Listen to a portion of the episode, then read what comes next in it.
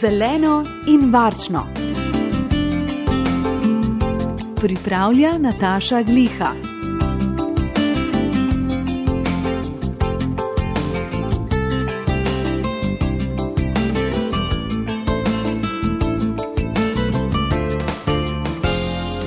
Dobro dan, lepo zdrav poslušalci in poslušalke.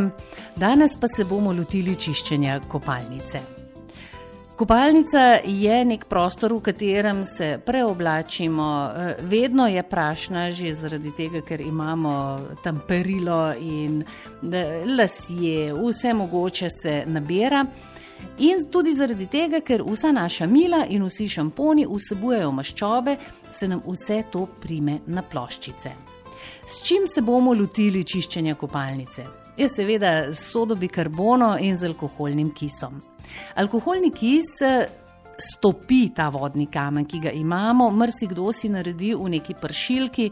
Eh, neko pol vode, pol kisa v takem razmerju, in potem s tem poškropi, lahko dnevno, odvisno kako pridni smo, um, umivalnik, pipe, eh, kabine za prho, kadi, in kis naredi svoje. Naj vam po pravici povem, da jaz nisem tako pridna. In eh, nekako se mi ne ljubi po vsakem prhanju potem še umit kopalnice.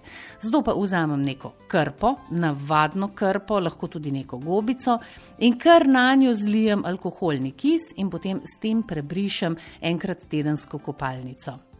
In ker vidim, kako se ta vodni kamen topi in ni več tega kamna, niti na pipah, niti v, eh, v umivalnikih, niti v prhah. Se pa zgodi, da dosti težje eh, očistimo školko straniščno, zaradi tega, ker nam, če na njo zlijemo kis, ta kar steče dol v odtok. Tak majhen trik, kako prepričati alkoholni kis, da ostane na stenah školke, je, da vzamemo toaletni papir in listke toaletnega papirja z temi listki obložimo školko in potem poškropimo z alkoholnim kisom. In listki se prilepijo pravzaprav na to steno školke in ostanejo gor, in kisu omogočijo, da opravi svoje, da odstrani vas tisti kamen, ki se nam je nabral. Še enkrat ponavljam, da alkoholni kis, potem ko se posuši, nima absolutno več nobenega vonja in uh, se vam tudi družinski člani ne bodo pritoževali, da v kopalnici smrdi. Pomembno je, da kisu in sodi damo čas. Sodo boste kar potresli, eh, recimo umivalnik, najprej ga zmočite, potresite sodo in pustite, da ta soda deluje. Ni treba tega dajati v neke pršilke in imeti še dodatnih, dodatnega nekega dela. Kako se boste lotili fuk, ki nastanejo, včasih postanejo res črne, ki so med ploščicami? Vzeli boste sodo, iz sode naredili neko pasto, jo namazali na fuge in pustili, da nekaj časa deluje.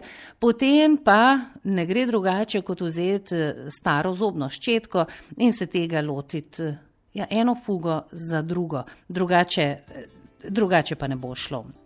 Mnogo krat se nam dogaja v kopalnicah tudi, da kopalnice začnejo plesneti, ravno zaradi tega, ker je v njih ogromno vlage in uh, premalo zračenja, sploh če je ta kopalnica nekje sredi stanovanja in nima okna. Predvsem po zimi je neznansko neprijetno, če te plesnive kote, recimo, začnemo škropiti z nekimi pripravki, ki vsebujejo klor. To zelo, zelo draži naše dihalne organe.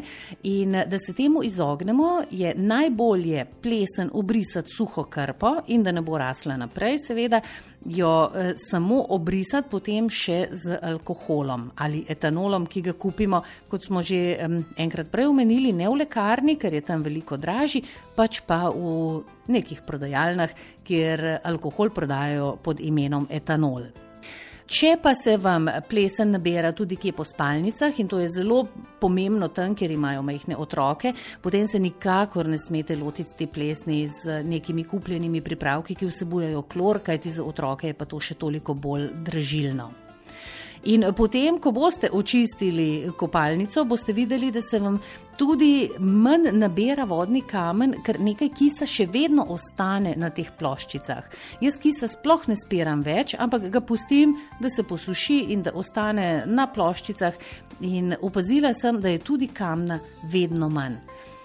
Torej, da se z navadnim alkoholnim kisom in z navadno sodo imeti popolnoma lepo in čisto kopalnico, in nikakor se ni treba podati v trgovine in potem tam kupovati neke.